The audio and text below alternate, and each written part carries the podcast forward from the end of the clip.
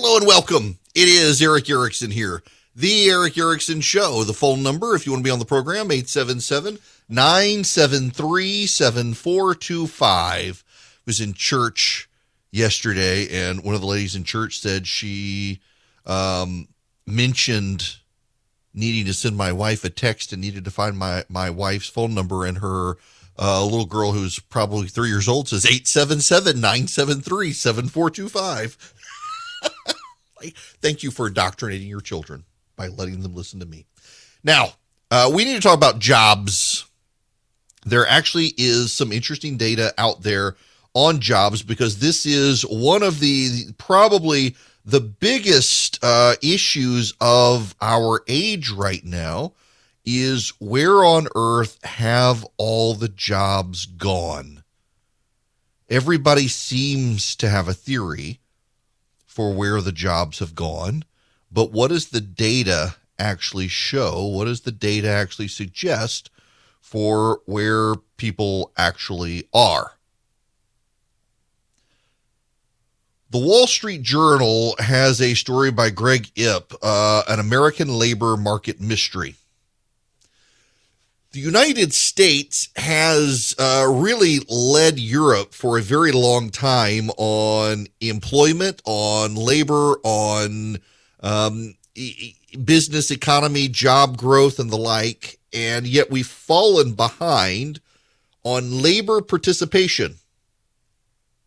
The Labor Department reported Friday the U.S. labor force participation rate was 62.6% in January, compared with 61.9% in December. Now, labor force participation rate is how many people in the economy who could work do work. The share of the population between ages 15 and 64 where could they be? Between the fourth quarters of 2019 and 2021, the labor force participation rate dropped 0.7% in the U.S., while rising in Japan and Canada, according to the Organization for Economic Cooperation and Development. The Eurozone participation rate was also well above its pre pandemic level in the third quarter. While much of the decline is because of retirement in the United States, the 25 to 54 year old participation rate in labor has fallen more than in other countries. Why? Also, inflation is now higher in the United States than in other countries. These things appear to be related. And it has two things having to do with a public policy so inflation has a lot to do with government spending, but our labor force participation rate does as well. We did something that Europe and Japan decided not to do. We separated workers from their jobs.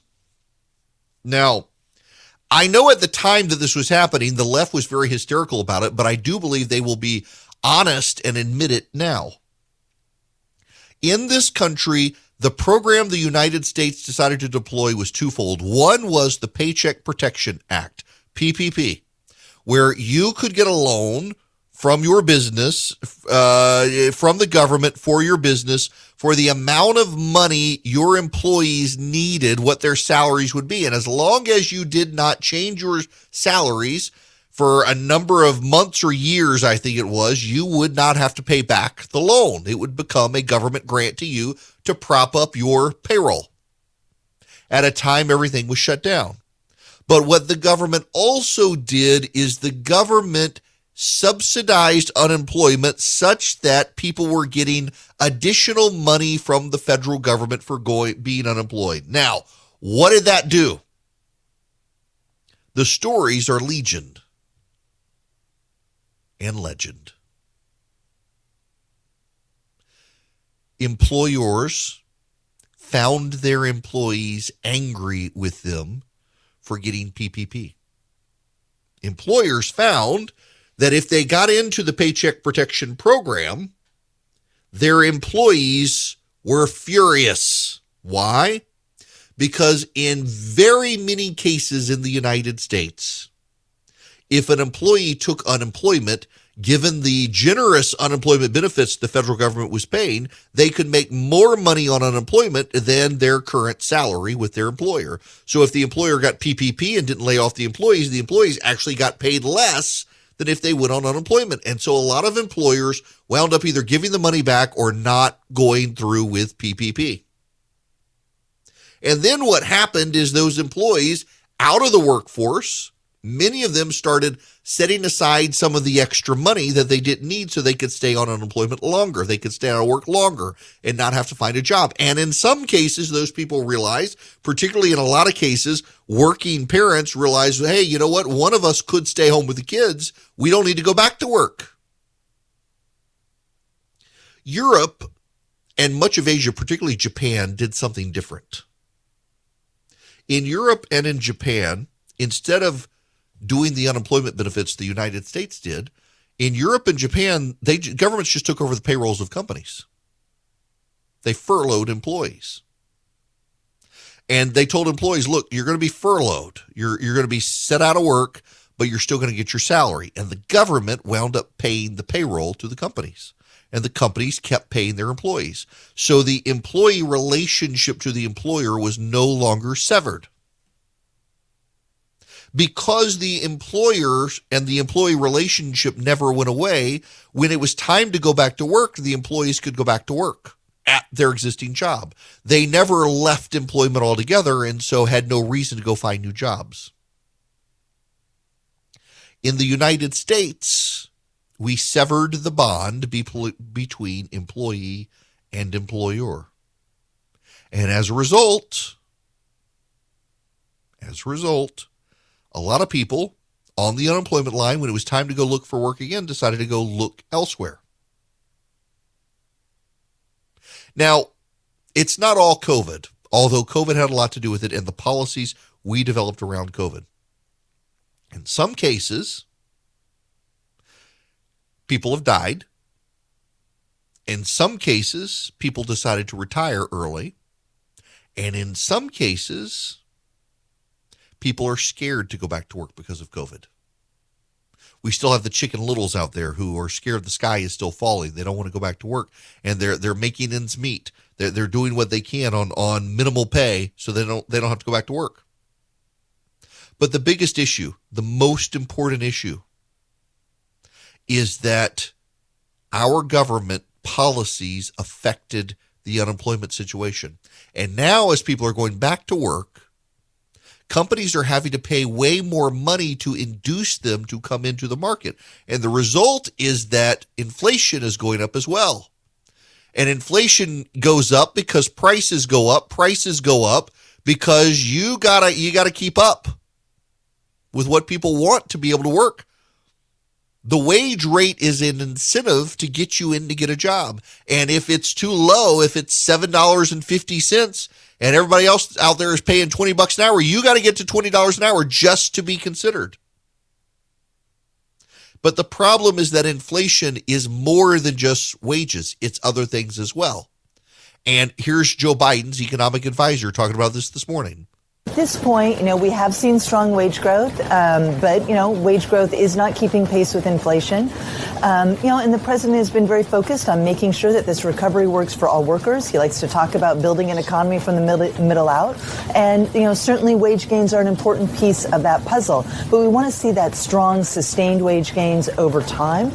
Um, you know, and we do need to be uh, concerned about, you know, uh, whether or not there is any indications that that is affecting inflation. And again, you know, that is the Fed's job. But you know, let me remind you that, um, you know, that it, so far they are not keeping pace with inflation. Yes, yes, wages are not keeping pace with inflation. So you get paid an extra 20 bucks an hour, but inflation is still causing you to feel like you're taking home less and less. That's a problem. And it's a problem that the Biden administration itself has to some degree incentivized here. And it's a problem that the left has no answer for. You know, the left has been making their case for MMT, modern monetary theory. And modern monetary theory means that the government can just print more money to pay for more progressive agenda items and we won't get inflation. The New York Times has a story out today. Is this what winning looks like? Modern monetary theory, the buzziest economic idea in decades, got a pandemic tryouts of sorts. Now inflation is testing its limits. It sounds like uh, Jeanna Smialek at the New York Times was writing skeptically on MMT, but the headline writers make it sound like she's in praise of it. She's not really. MMT has been embraced by progressive activists like Alexandria Ocasio Cortez. Stephanie Kelton is probably the um, the um, the big proponent of it. She's the face of modern monetary theory. Here's how the New York Times describes it. Modern monetary theory posits that if a government controls its own currency and needs money, it can just print it as long as its economy has the ability to churn out the needed goods and services. In the MMT view of the world, how will you pay for it is a vapid policy question. Real world resources and political priorities determine how much lawmakers can and should spend. It's an idea that was forged and put to something of a test during a low inflation era. Stephanie Kelton published a book, The Deficit Myth, in 2020 and shot onto the bestseller list. Inflation had been weak for decades, had dropped below 1% as consumers retrenched in the pandemic. The government began to spend rapidly to prop up failing households, and guess what? Inflation bounced back. And now it's over 7%. And government spending is partly to blame for it. And the modern monetary theorists, they, they can't accept the blame. So Larry Summers, you know who Larry Summers is? Larry Summers is one of the first liberals out there, an economist, worked for uh, Barack Obama and Bill Clinton. He was the president of Harvard, and he said, "Hey, if you spend what you're spending, you're going to cause inflation." And everybody said, "No, Larry, you're out today. We got modern monetary theory. It doesn't matter. We can spend as much as we want. We won't cause inflation." And behind the scenes, a lot of smart people in Washington took Larry Summers seriously, but they were scared of the wokes. They were scared of the squad. They were scared of the progressives in the White House who had bought into modern monetary theory. So they wouldn't speak up. And now all the things that Larry Summers said would come to bear have come to bear and he's got a Twitter thread on modern monetary theory and why the New York Times shouldn't be treating it seriously or even skeptical. What, one of the problems he points out is that even Marxist scholars, even Marxist scholars will do peer reviewed economic analysis. And the modern monetary theorists refuse to do peer reviewed journals explaining their points. It is incoherent. It cannot be explained. According to MMT, Michael Strain from the American Enterprise Institute puts this out. When aggregate demand drops, we need big deficits. But when the economy is suffering from too much demand, me, leading to inflation, we should not raise taxes. It's not coherent. Now, of course, modern monetary theorists say everything that's happened proves them correct. The problem is that they can't actually explain how it proves them correct. And yet the New York Times seems to be giving them a platform to advance it at a time where everyone who said the amount of government spending we've got out there would cause inflation has been proven right. And the modern monetary, monetary theorists have said all along, no, we need more spending, more spending, more spending. The reason we have so much unemployment right now, or not unemployment, but so many vacant jobs is because so many people in government forgot basic economy, economics. And not only did they forget basic economics, they decided to separate employees from employers by incentivizing unemployment, as opposed to doing what every other country on the planet did by and large, which was just to furlough employees, have the governments pay the salaries. That gave the workers incentive to go back to work at those companies without having to do sky high wage hikes afterwards. The United States did not do that. And by the way, bipartisan problem. It started under Trump. It's not just a Biden thing. And that is why we have so many people in need of workers and they can't find workers right now. And one of the chief reasons inflation is so high is because this country, in its COVID policies, subsidized unemployment and severed the relationship between employee and employer. And a lot of people they're still too scared to go back to work because of government incompetence in handling COVID and telling people a vaccine would be the salve we needed. And in fact, people are still getting COVID. This hour of the program brought to you by First Liberty Building and Loan. Wherever you are nationwide, if you're in charge of the finances of a small business and you want to grow that business and banks are giving you a hard time, reach out to First Liberty Building and Loan. You can get all their contact info at firstlibertyga.com. That's their website, firstlibertyga.com. We're talking loans $750,000 and up. They can help you. Just spend 10 minutes with them, see if they're a fit for you, you for them. Firstlibertyga.com. More police have been killed under Joe Biden in a year in office than any time since 1995 when Bill Clinton was president. This is from the New York Post. More cops were killed in the line of duty during President Biden's first year of office than any other year since 1995, and a law enforcement group says the driving force is the growing anti cop sentiment. 73 officers were intentionally killed in the line of duty in 2021, a nearly 59% increase over 2020, when 46 cops were murdered. We believe it's a combination of the George Floyd protests, riots, if you will, a general feeling of a preference for less law enforcement and less prosecution and less policing. Jason Johnson, president of the Law Enforcement Legal Defense Fund and a 20 year police veteran, told Fox News. Law enforcement officers have essentially been marginalized and demoralized and cast aside and encouraged now to enforce the law. And so we've seen massive jumps in the homicide rate in cities across America and it's natural that more police officers are being assaulted because a lot of leaders in these cities and leaders in Congress and leaders in the White House have really voiced a lack of respect for law enforcement officers. I think it's true.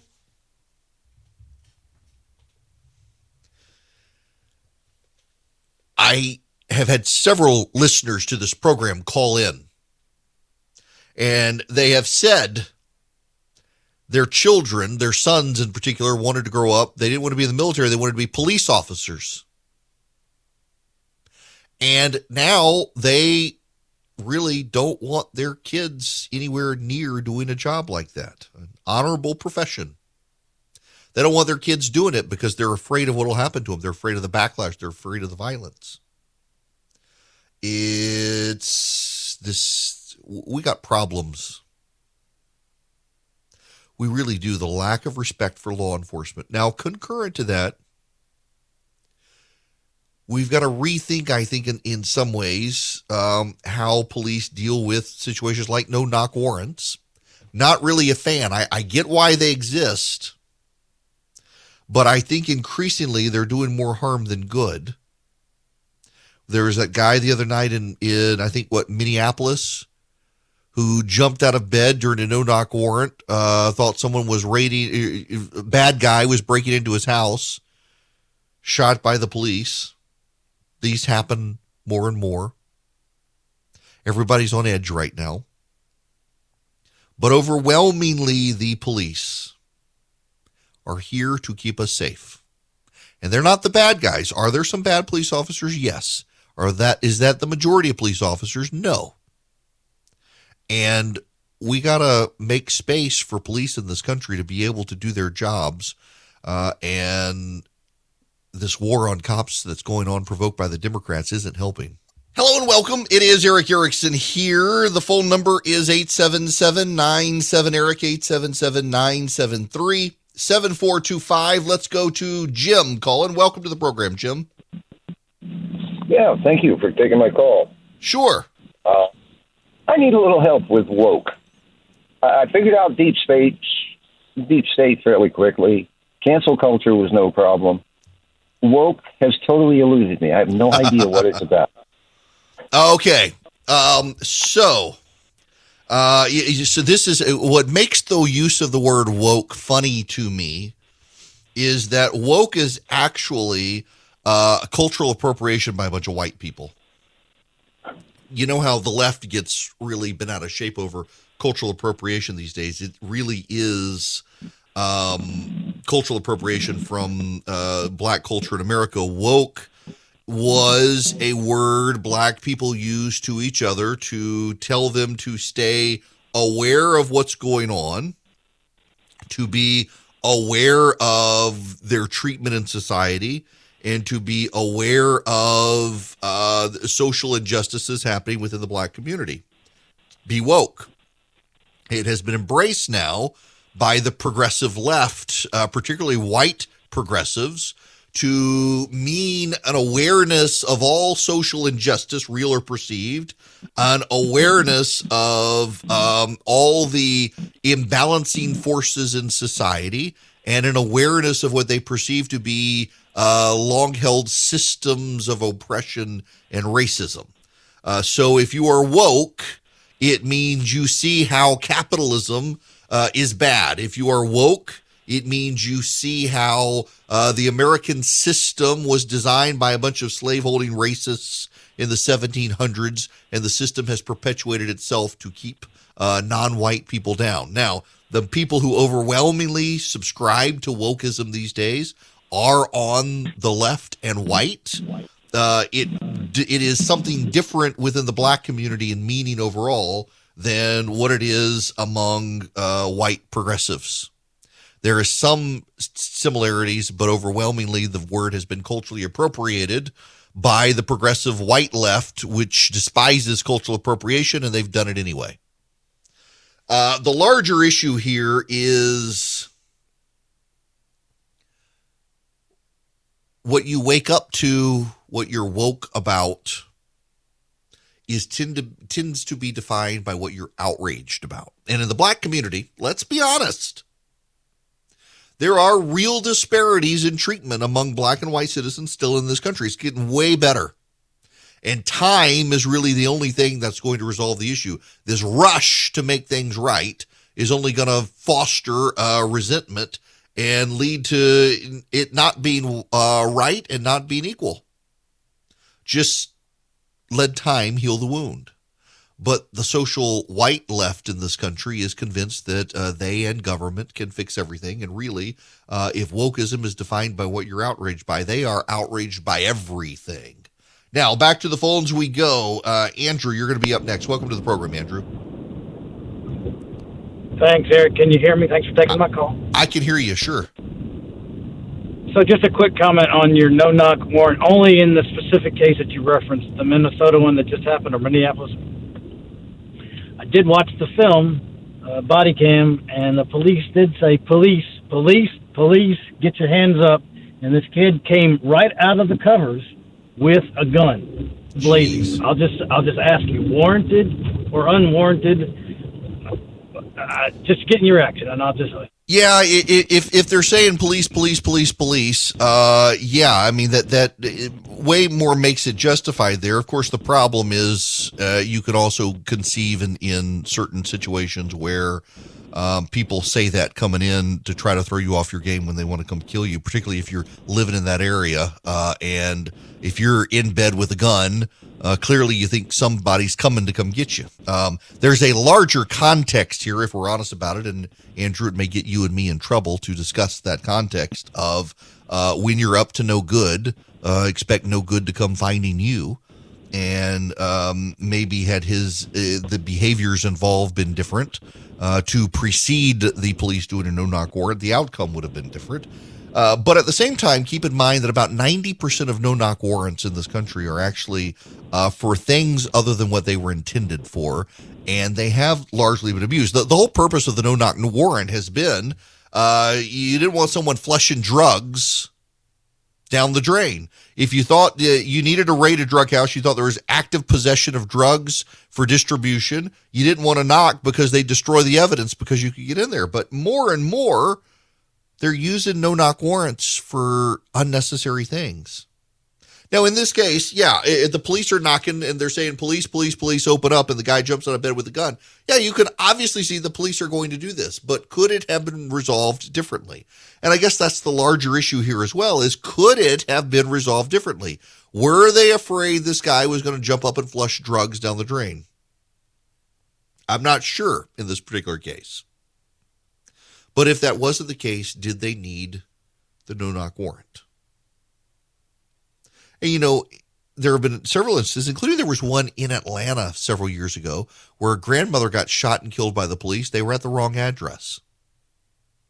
doing a no knock warrant. They stormed through the door. Grandma was packing heat. Uh, lawful gun owner. It wasn't where they intended to go. They got the address wrong and they wound up killing the woman. So I just, I, I still think our reaction can be that, yes, in this case, it was justified. Our, our reaction can be that. That's a valid reaction. But when 90% of no knock warrants are used in situations where you could use another means without contaminating or, or, um, harming or hindering the investigation, maybe default to the lesser option. I think that's an issue. Now, I'm happy to take your phone calls, 877 973 7425. But unfortunately, uh, the Joe Rogan issue is still in uh, play. Andrew Yang, the former presidential candidate and mayoral candidate for New York, uh, tweeted out that Joe Rogan was not a racist and then deleted it uh, because it may upset people. He said, I deleted the tweet because it was wrongheaded it hurt people, which was not my intention. How does a tweet hurt someone?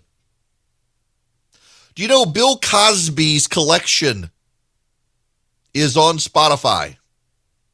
Bill Cosby's stand up routines are on Spotify.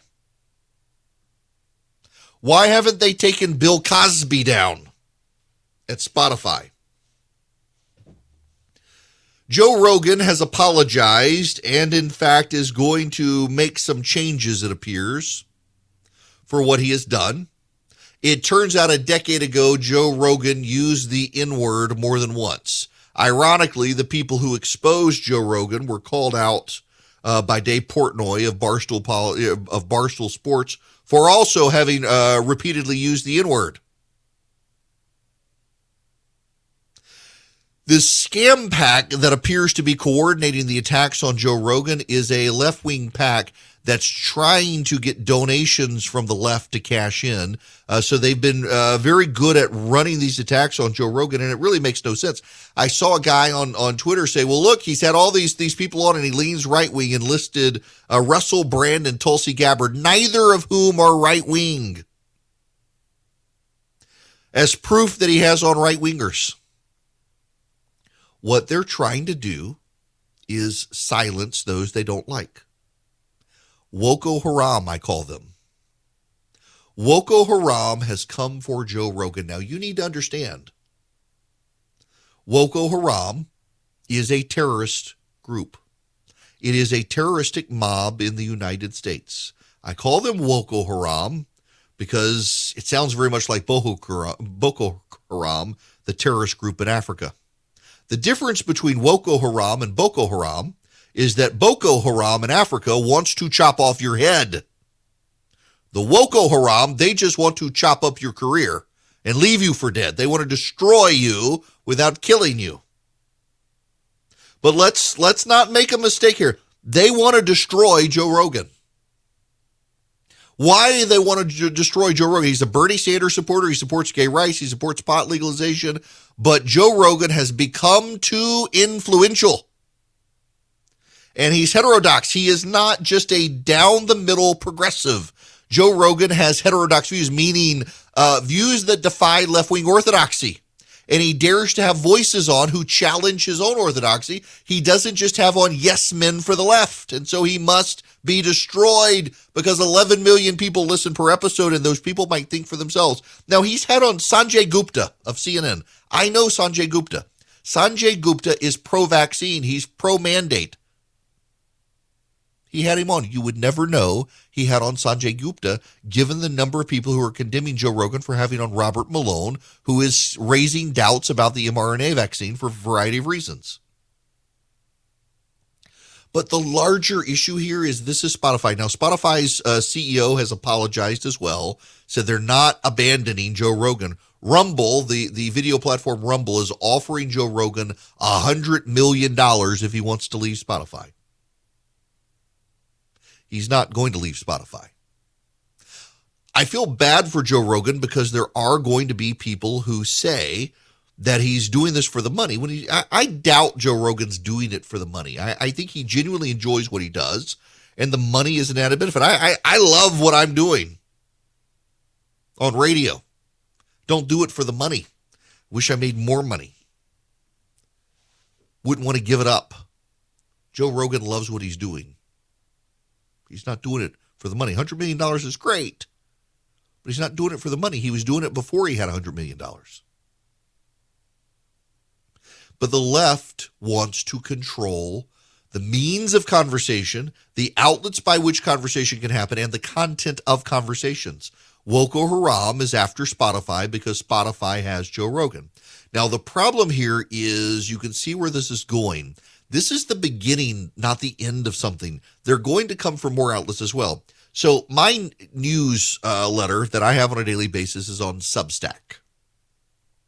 I have to be careful how I talk here because some people get mad at me.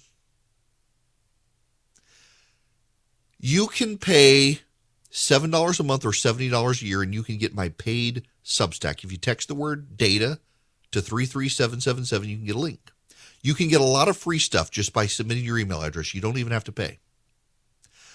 I can get around advertiser boycotts on nationally syndicated radio because people subscribe to my Substack newsletter and pay, and it helps me avoid the censors of the left. I lost a radio advertiser because of my position on transgenderism that it's a mental health issue, that it's not a natural thing and we shouldn't treat it as such. And the advertiser decided I was too radical and walked away. Didn't have to worry about it because I have subscribers to Substack who can keep me on the air nationally. Now, locally in Atlanta, nobody has to worry about that. I'm on WSB in Atlanta. I'm an employee of the company and I get a paycheck from them. Nationally, I handle my own subscriptions, I handle my own satellite costs, pay the board op, all that sort of stuff I handle for national radio. And the left is coming after radio stations and advertisers about little old me already and others because they don't like what we say and they don't want anyone else to hear it. You could just change the channel. You don't have to subscribe to Joe Rogan. You don't have to get my podcast or listen to me, but to the, it's too much to the left. Substack, I'm sure, is where they're going to come next. They're already agitating about it. They, they don't want your voice on there. You don't want your words on there. They don't like that Substack is a platform. Thus far, Substack is a bunch of libertarians and they're holding firm on the idea that they're not going to be bullied into canceling people whose opinions you don't like. As they say, you don't have to subscribe to their newsletter and you won't see them. Part of this is control and part of this is nanny statism in that the left has a lot of contempt for you and believes they're smarter than you, and they should be able to govern what you consume in terms of media so that you have their views. It is the re education camps of Woko Haram. They want to silence anyone, any dissent that may make you realize their views are wrong. And Joe Rogan is getting his 15 minutes of hate from the left right now. You know, if Rogan were to just double down and stand firm and Spotify with him, this would all go away. And they should because there's a vested interest in it for the rest of us in media outlets to have everybody stand firm and say, we're not going to play around with Woko Haram. We're, we're, we're not going to negotiate with terrorists. But the Spotify CEO has a bunch of Woko Haram members who work for him and they're upset. And if your employees are upset, well, you got to calm them down. But how he calmed them down was to say, we're sticking with Joe Rogan, but we're going to hire people from marginalized communities. We're going to throw money at the problem. And then the wokes and Woko Haram, they become a shakedown scheme, and it incentivizes them doing more of this for the shakedown. They either get somebody canceled or they get a big chunk of money, and either way, it incentivizes them to keep going until these companies say we're not going to play this game, we're not going to negotiate with the terrorists, we're going to see more of this, and they're going to come from more platforms. It's a very dangerous game, and Fortune 500 companies and up and coming tech companies are some of the most vulnerable to it because their CEOs lack spine and commitment to the First Amendment. Well, the data is out. The Beijing Winter Olympics opening day draws 16 million viewers, 43% less than the 2018 uh, views. The opening day uh, down 43% from the kickoff for the games in Pyeongchang in 2018. The opening ceremonies aired twice on Friday, live in the morning and again in prime time, both NBC and the streaming service. Uh, Beijing is 13 hours ahead of the U.S. East Coast right now. Uh, during uh, what daylight saving time It's 12 hours. It's easy to figure out when Beijing is roughly because if it is uh, 2 p.m. on the East Coast of the United States, it's 2 a.m. on the West on on in China time, and China has one time zone, I think, for the entire country, which is absurd. Now, confession. I saw a few minutes of curling last night. Not really seeking out the Olympics to watch it, uh, but was scrolling through on the Apple TV and watched curling for I, I I can't even I don't even understand it. If I'm honest, the only reason we clicked is because someone said that the uh, one of the players was supposed to be quite attractive. Not so. We moved on to Bill Burr's stand-up comedy on Netflix. Uh, but there were a couple of minutes in there where we watched it. Didn't watch the opening ceremonies. A number of American athletes refused to even participate, which is good.